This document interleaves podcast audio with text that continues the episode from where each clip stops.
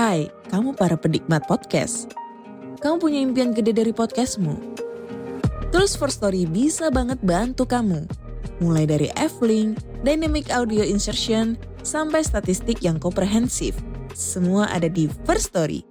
Gak ketinggalan kamu bisa monetisasi podcastmu lewat iklan dari First Story Ads yang bisa kasih kamu penghasilan dari setiap place podcastmu. Yuk gabung sekarang dengan klik di firststory.me. Sekali lagi, klik di firststory.me. Mari kita bawa mimpi podcastingmu menjadi kenyataan.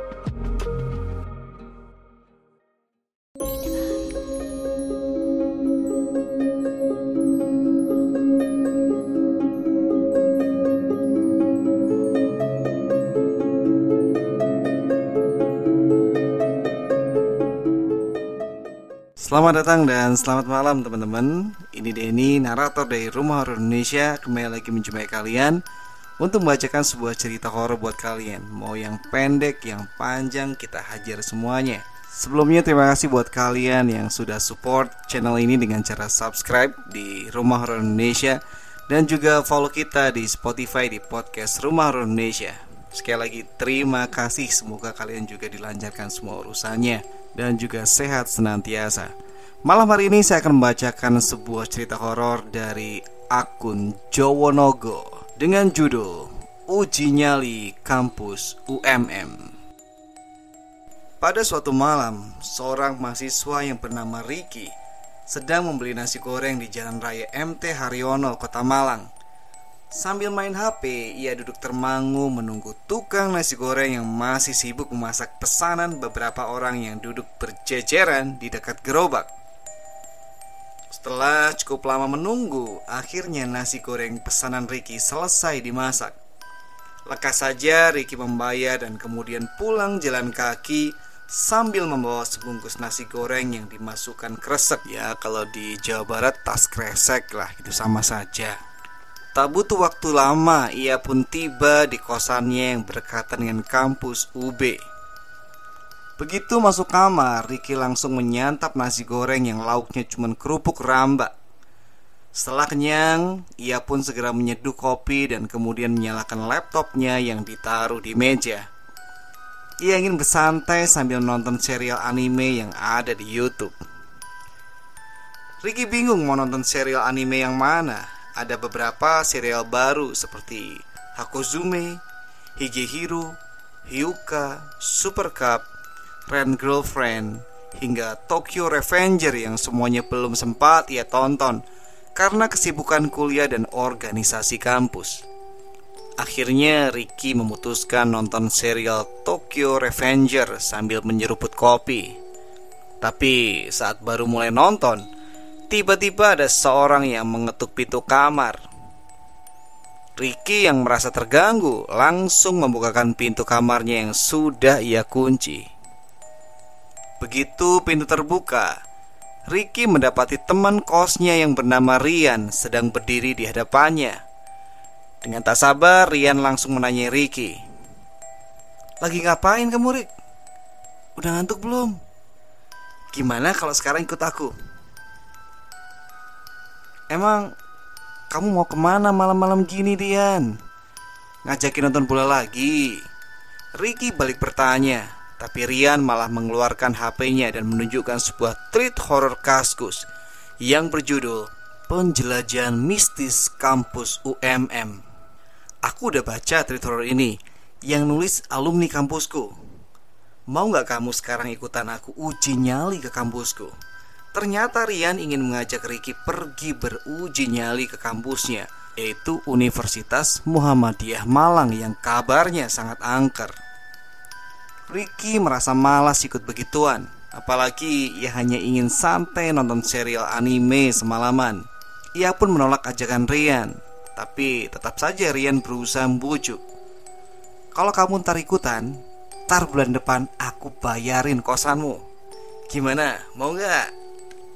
Ricky terdiam mendengar pujukan Rian. Walaupun sebenarnya Ricky merasa malas dan tidak tertarik urusan horor-hororan, tapi kalau dibayarin kosan sebulan sepertinya lumayan juga. Paling tidak bulan depan ia tak perlu bayar kos yang tarifnya hampir sejuta. Beneran kamu mau bayarin kos bulan depan? Ricky yang masih ragu menanyakan keseriusan Rian. Sambil tersenyum Rian langsung menjawab dengan meyakinkan Pokoknya beres Rick Yang penting kamu ikut aku sekarang Gak usah takut Ntar temanku juga ikutan Ricky akhirnya bersedia diajak Rian Pergi beruji nyali ke kampusnya. Lekas saja ia mengenakan jaket dan kemudian menghampiri Rian yang sedang mengeluarkan motornya dari garasi. Tak lama kemudian mereka sudah beranjak meninggalkan kos-kosan. Dengan santai, Rian memacu motornya melewati jalan raya Dinoyo yang masih tampak ramai. Sementara Ricky yang duduk di boncengnya hanya terdiam sambil menahan dinginnya hawa udara kota Malang saat malam hari. Tak butuh waktu lama, mereka akhirnya sampai di jalan raya Telogo Mas. Rian langsung membelokkan laju motornya memasuki kawasan Tirto Utomo yang dipenuhi deretan kos-kosan mahasiswa UMM. Ketika tiba di rumah kos temannya, Rian langsung menghentikan laju motornya. Ini kosan temanku. Kita masuk dulu, Rick. Setelah memarkir motornya, Rian langsung mengajak Ricky masuk ke rumah kos temannya yang bernama Alfi. Lekas saja Rian mengenalkan Ricky pada Alfi dan kemudian mereka berbincang-bincang sejenak. Pakai senterku aja ya. Ntar kameraku kamu yang pegang Rian. Alfi menyiapkan dua buah senter dan sebuah kamera GoPro yang akan digunakan untuk merekam penampakan hantu. Selain itu, ia juga menyiapkan sebungkus lidi hio yang katanya bisa untuk memanggil hantu. Sekitar jam 10 malam mereka bertiga bersiap pergi ke kampus UMM yang lokasinya cukup dekat dengan kos-kosan. Dengan santai mereka berjalan kaki meninggalkan kawasan Tirto Utomo dan kemudian mampir di warung kopi yang berada di seberang kampus UMM. Di dalam warung mereka bertiga duduk santai sambil menyeruput kopi masing-masing. Mereka juga membicarakan keangkeran kampus UMM yang sudah menjadi rahasia umum di kalangan mahasiswa. Yang jelas banyak yang meyakini kalau kampus UMM memang benar-benar angker. Kalau treat kaskus itu kira-kira asli apa nggak ya, Vi? Aku bacanya merinding banget.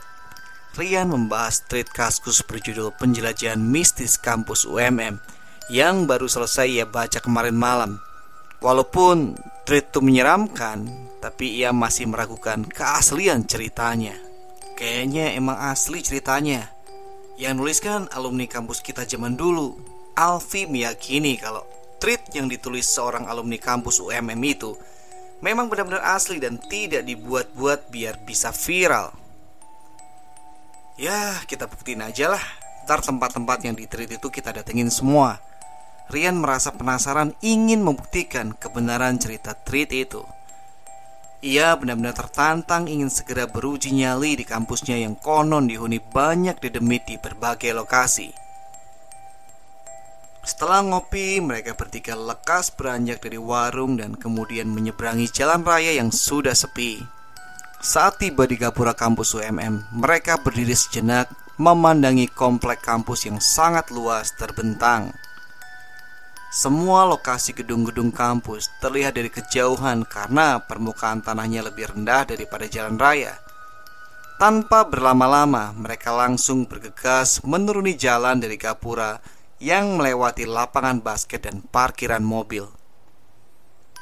Selepas melewati lapangan basket, mereka juga sampai di jembatan yang di bawahnya mengalir sungai berantas yang berarus deras dan dipenuhi bebatuan. Tak lama kemudian mereka tiba di portal yang dijaga beberapa satpam. Para satpam yang sedang cangkrukan, cangkrukan itu boleh dibilang nongkrong ya. Di luar pos menyuruh berhenti sambil bertanya penuh dengan curiga. Kamu ngapain malam-malam masuk kampus mas?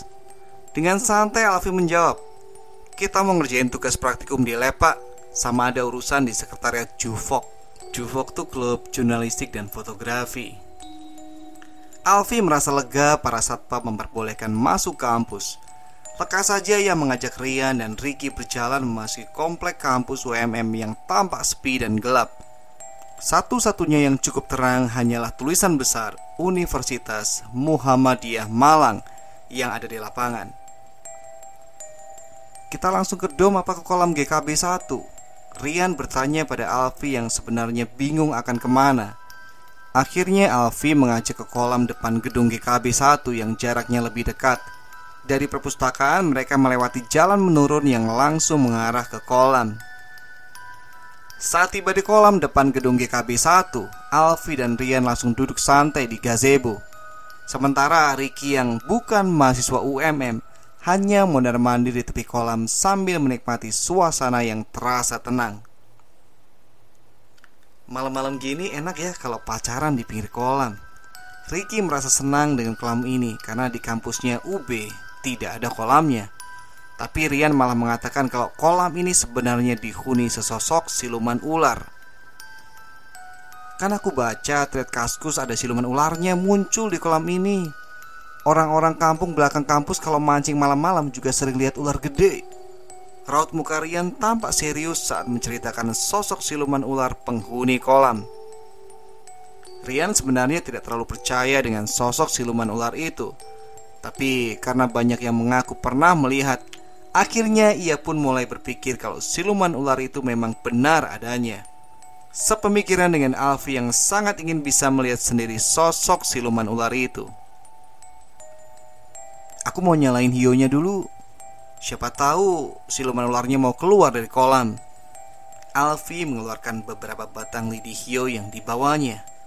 Begitu sudah menyala, ia langsung menancapkan satu persatu di tepian kolam. Gak nahan banget baunya Vi Bikin pusing Ricky tidak tahan mencium semerbak aroma wangi menyengat dari kepulan asap lidi hio Ia pun menjauh dan kemudian duduk sendirian di gazebo yang berdekatan dengan gedung pertanian Sejak awal Ricky sama sekali tidak tertarik urusan horor-hororan Ia tak peduli soal siluman ular yang katanya menghuni kolam Daripada ngurusin begituan, Ricky memilih melanjutkan nonton anime melalui HP-nya. Apalagi ada free wifi dari hotspot gedung pertanian.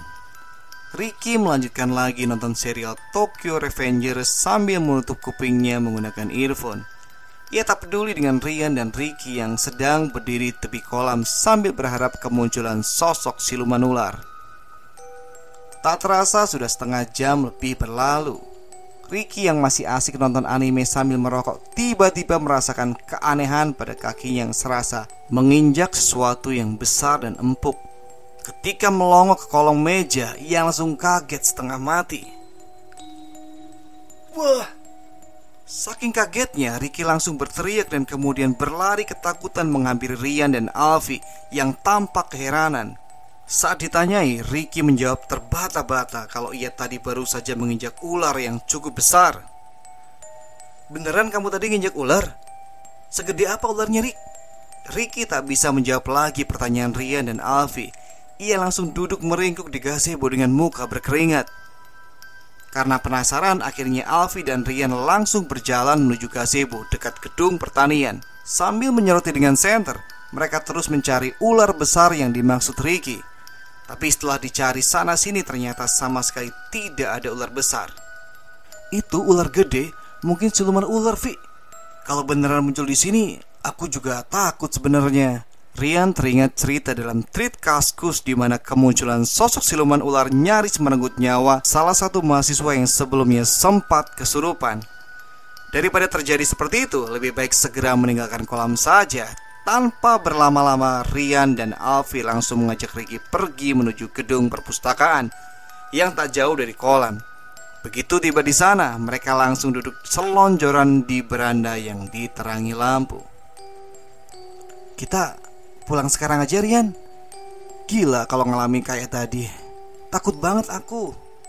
Ricky ingin mengajak pulang, tapi Rian dan Alfi merasa belum puas beruji nyali. Masih banyak lokasi-lokasi di kampus yang belum dijelajahi. Sabar Rik, ntar aja pulangnya. Sekalian kita makan burjo kayung yun. Rian berusaha membujuk Ricky agar tetap ikut beruji nyali. Apa boleh buat, terpaksa Ricky menurut walaupun sebenarnya ia sudah merasa takut. Gimana kalau sekarang kita keliling samping perpus? Katanya ada kuntilanak kan? Alfi yang masih tampak bersemangat langsung mengajak Rian dan Ricky berkeliling area samping perpustakaan yang suasananya cukup gelap dan dipenuhi pepohonan lebat. Cuma sebentar berkeliling, mereka sama sekali tidak menemukan apa-apa. Akhirnya mereka rebahan di gazebo sembari main HP yang terhubung free wifi dari hotspot perpustakaan. Ricky sendiri kembali melanjutkan nonton serial Tokyo Revenger walaupun pikirannya tak bisa tenang. Udah jam 12 Gimana kalau kita keliling parkiran? Alfi ingin mengajak Rian dan Ricky keliling area parkiran Yang suasananya sangat gelap karena tidak ada lampunya Rian setuju, tapi Ricky tidak mau ikut ke parkiran Mending aku nungguin di sini ya Ujar Ricky malas Alfi dan Rian beranjak meninggalkan Ricky yang sedang rebahan di gazebo dari area samping perpustakaan, Alfi dan Rian menuruni anak tangga menuju area parkiran yang cukup luas, gelap dan dipenuhi pepohonan rimbun. Begitu tiba di area parkiran, Alfi dan Rian langsung menyalakan beberapa batang lidi hio yang kemudian ditancapkan di bawah pohon. Setelah itu mereka mondar-mandir sambil menyoroti pepohonan dengan senter. Tak ada apa pun yang tampak aneh di sini. Ngebayangin kuntilanak muncul di sini ngeri juga ya. Alfi mengingatkan Rian mengenai sosok kuntilanak yang kabarnya sering muncul di area parkiran. Banyak mahasiswa yang mengaku pernah melihatnya saat selesai jam kuliah malam. Biasanya muncul di pohon kuntinya, Vi. Makanya kita sorotin terus pohonnya. Rian dan Alfi terus menyoroti pepohonan rimbun di area parkiran. Mereka teringat cerita dalam treat kaskus di mana sosok kuntilanak muncul sekelebatan dan kemudian nangkring di dahan pohon. Gimana kalau kita coba keliling sambil ngerekam? Kamu yang megang HP-nya, Rian. Aku mau megangin Hio. Alfi menyalakan kamera GoPro dan kemudian menyuruh Rian untuk memegangnya. Setelah itu, Alfi mengajak Rian keliling area parkiran sambil membawa sebatang Hio.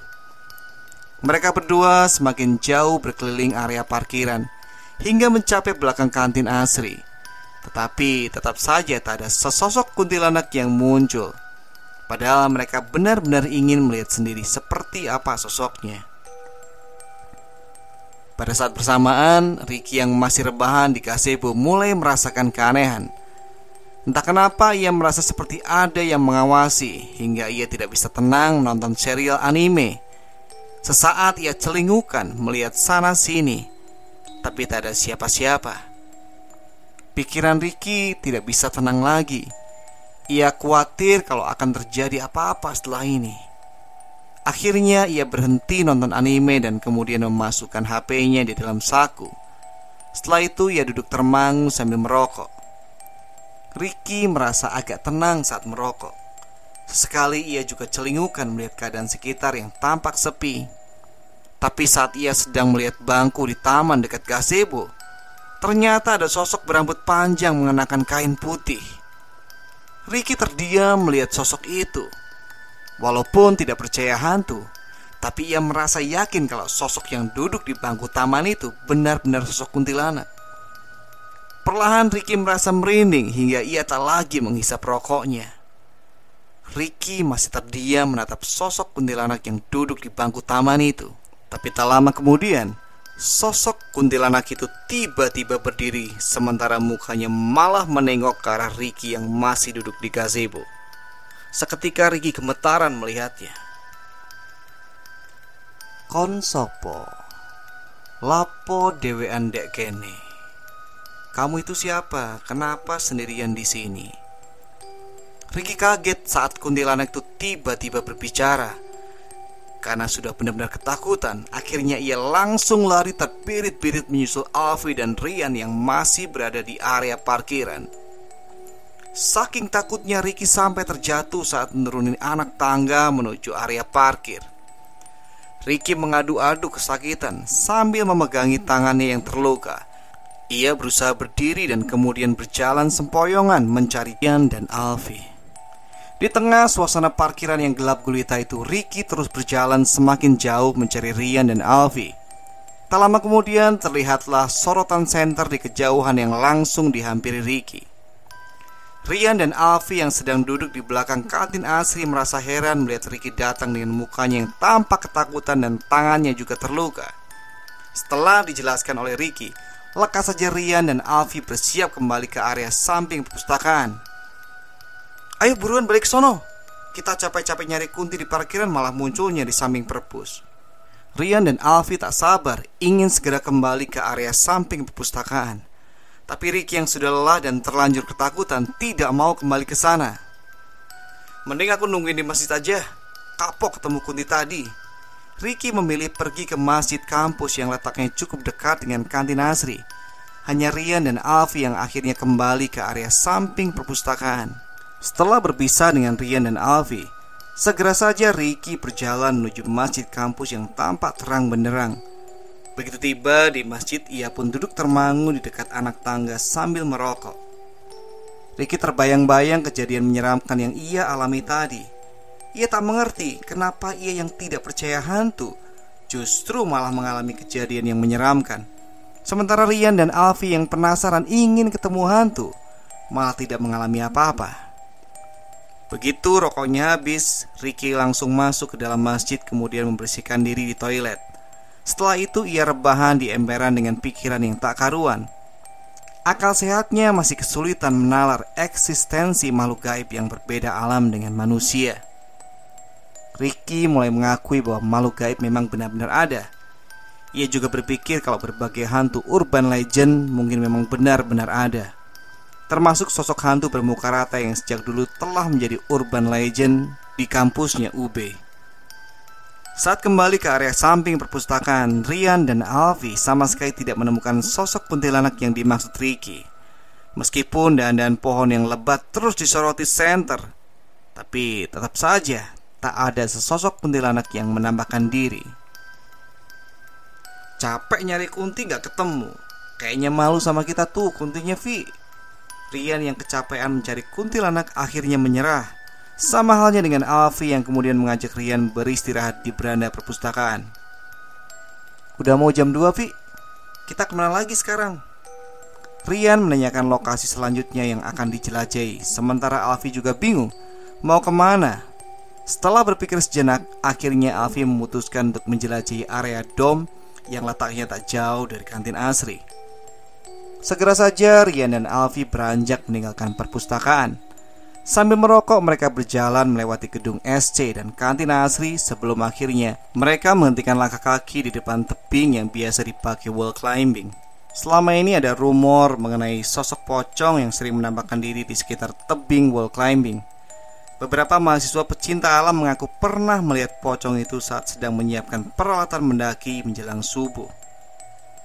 Yang menyebabkan seringnya terjadi penampakan pocong adalah karena terdapat komplek kuburan tua di atas tebing wall climbing. Bahkan warga kampung di belakang kampus tidak mau melewati kuburan itu saat malam hari karena memang sangat angker hingga sering terjadi hal aneh. Kira-kira beneran ada pocong nggak di sini, Vi? Sambil menyoroti tebing wall climbing, Rian bertanya pada Alfi yang juga sama-sama penasaran. Akhirnya mereka memutuskan duduk di taman dekat tebing wall climbing yang letaknya juga berdekatan dengan area dome. Suasana benar-benar sunyi dan gelap gulita. Hanya ada pancaran lampu dari kantin asri dan beranda dome bagian samping yang tampak remang-remang. Sementara Rian dan Alfi yang duduk di taman dekat wall climbing baru saja menyalakan beberapa batang lidi hiu. Setelah lidi hiu ditancapkan di tanah, Rian dan Alfi mulai mondar-mandir di sekitar taman sambil menyorotkan senter ke segala arah. Sesekali mereka menguap menahan kantuk, sementara hawa udara terasa semakin dingin hingga membuat mereka menggigil. Jam segini dingin banget ya Rian. Kalau nggak ada pocong, kita cepetan balik aja. Alfi merasa tak tahan berlama-lama di taman. Walaupun ia penasaran ingin melihat penampakan pocong, tapi rasa kantuk dan dingin benar-benar tak tertahankan. Alfi masih mondar mandir di sekitar taman, sementara Rian yang kebelet pipis langsung buru-buru ke tepi sungai. Sembari menahan dinginnya hawa udara, Rian berdiri tepi sungai, menuntaskan pipisnya yang cukup lama. Saat Rian masih pipis, Alfi mulai menyalakan kamera GoPro. Tapi entah kenapa, tak lama kemudian ia merasa badannya jadi lemas, sementara kepalanya mulai terasa berat. Selain itu, matanya mulai berkunang-kunang hingga tak jelas lagi melihat. Alfi terduduk lunglai sembari memegangi kepalanya yang terasa semakin berat. Saat Rian sudah selesai pipis, ia langsung menghampiri Alfi yang kepalanya tertunduk sambil terus dipegangi. Udah ngantuk kamu, Vi? Kok duduk terus? Tanya Rian heran. Tanpa diduga, Alfi tiba-tiba ambruk tak sadarkan diri. Seketika Rian panik hingga ia menggoyang-goyangkan kepala Alfi. Kamu kenapa, Vi? Bangun, Vi. Bangun. Jangan pingsan di sini. Rian merasa bingung sendiri. Ia tak tahu kenapa tiba-tiba Alfi pingsan. Rian tak tahu harus bagaimana menolong Alfi. Ia pun merebahkan tubuh Alfi di trotoar taman sambil berusaha menyadarkannya. Bangun, Vi. Cepetan bangun. Rian benar-benar tak tahu harus bagaimana lagi hingga akhirnya ia merasa pasrah. Dengan lemas, Rian duduk di sebelah Alfi. Ia merasa cemas kalau Alfi kenapa-napa. Daripada bingung sendiri, akhirnya Rian menelpon Ricky yang masih berada di masjid. Tapi entah kenapa panggilan teleponnya tak kunjung diangkat. Rian yang merasa gelisah hanya terdiam menunggui Alfi yang masih pingsan. Sesekali ia celingukan sambil mengarahkan sorotan senter ke segala arah. Entah kenapa ia merasa seakan-akan ada yang mengawasi. Beberapa saat kemudian Rian terperanjat kaget Tiba-tiba ia mendengar suara orang muntah berkali-kali. Rian merasa suaranya cukup dekat dari sekitar tebing wall climbing hingga ia mengarahkan sorotan senter ke sana. Tak ada siapa-siapa di sekitar tebing wall climbing. Sementara suara orang muntah tadi sudah berhenti. Karena merasa aneh, Rian mulai berjalan pelan-pelan memeriksa sekitar tebing wall climbing. Hingga akhirnya ia terbelalak melihat bekas muntahan yang berceceran. Rian melihat bekas muntahan yang terus ia soroti dengan senter. Dan saat dilihat dari dekat, ia baru sadar kalau bekas muntahan yang berceceran itu adalah ulat belatung yang benar-benar menjijikan. Apa yang sedang terjadi sulit untuk dipahami. Apalagi Rian mulai bergidik merinding hingga mukanya bercucuran keringat. Firasatnya mengatakan kalau segala keanehan ini masih belum berakhir. Entah apa yang akan terjadi setelah ini. Rian kembali duduk di taman dengan pikiran tak karuan. Benaknya dibayang-bayangi ketakutan yang terasa sulit untuk ditepis. Ia mencoba menelpon Ricky lagi, tapi tetap saja panggilan teleponnya tak diangkat. Mungkin Ricky ketiduran di masjid. Saat Rian masih kebingungan, tiba-tiba terdengar lagi suara orang muntah. Seketika Rian terperanjat kaget dan kemudian mengarahkan sorotan senter ke segala arah. Hingga tanpa diduga, Sorotan senternya menemukan sesosok pocong di dekat pohon tepi sungai. Dengan tangan gemetaran, Rian memegangi senternya yang terus menyoroti sosok pocong yang sedang berdiri mematung di dekat pohon tepi sungai. Ketegangan benar-benar dirasakan hingga detak jantungnya berdegup kencang. Sungguh mengerikan sosok pocong itu. Saking takutnya Rian langsung lari pontang-panting menuju masjid ia tak lagi memperdulikan Alfi yang masih pingsan dan ia tinggalkan di taman. Di saat mencekam seperti ini yang bisa dilakukan hanyalah lari menyelamatkan diri sendiri. Begitu tiba di masjid, Rian menghela nafasnya yang ngos-ngosan. Sementara mukanya yang bercucuran keringat ia seka berkali-kali. Setelah kondisinya agak baikan, ia pun masuk ke dalam masjid dan mencari Ricky. Ternyata Ricky sedang tertidur di emperan. Rian langsung menepuk-nepuk pundaknya hingga Ricky akhirnya terbangun sambil menguap. Oh, udah kelar ya uji nyalinya? Tanya Ricky malas. Alfi pingsan Rick. Sekarang masih dekat taman dekat dom. Tadi ada pocong. Aku langsung kabur ninggalin Alfi. Rian yang masih ketakutan langsung menceritakan apa yang ia alami tadi. Setelah itu ia mengajak Ricky kembali ke taman karena ia sangat khawatir dengan Alfi. Lantunan suara ayat Quran mulai di setel pengurus masjid. Rian dan Ricky tak lagi takut kembali ke taman dekat wall climbing, walaupun suasananya masih gelap. Dengan tergesa, mereka berdua terus berjalan melintasi jembatan dekat kantin asri sambil mengawasi keadaan.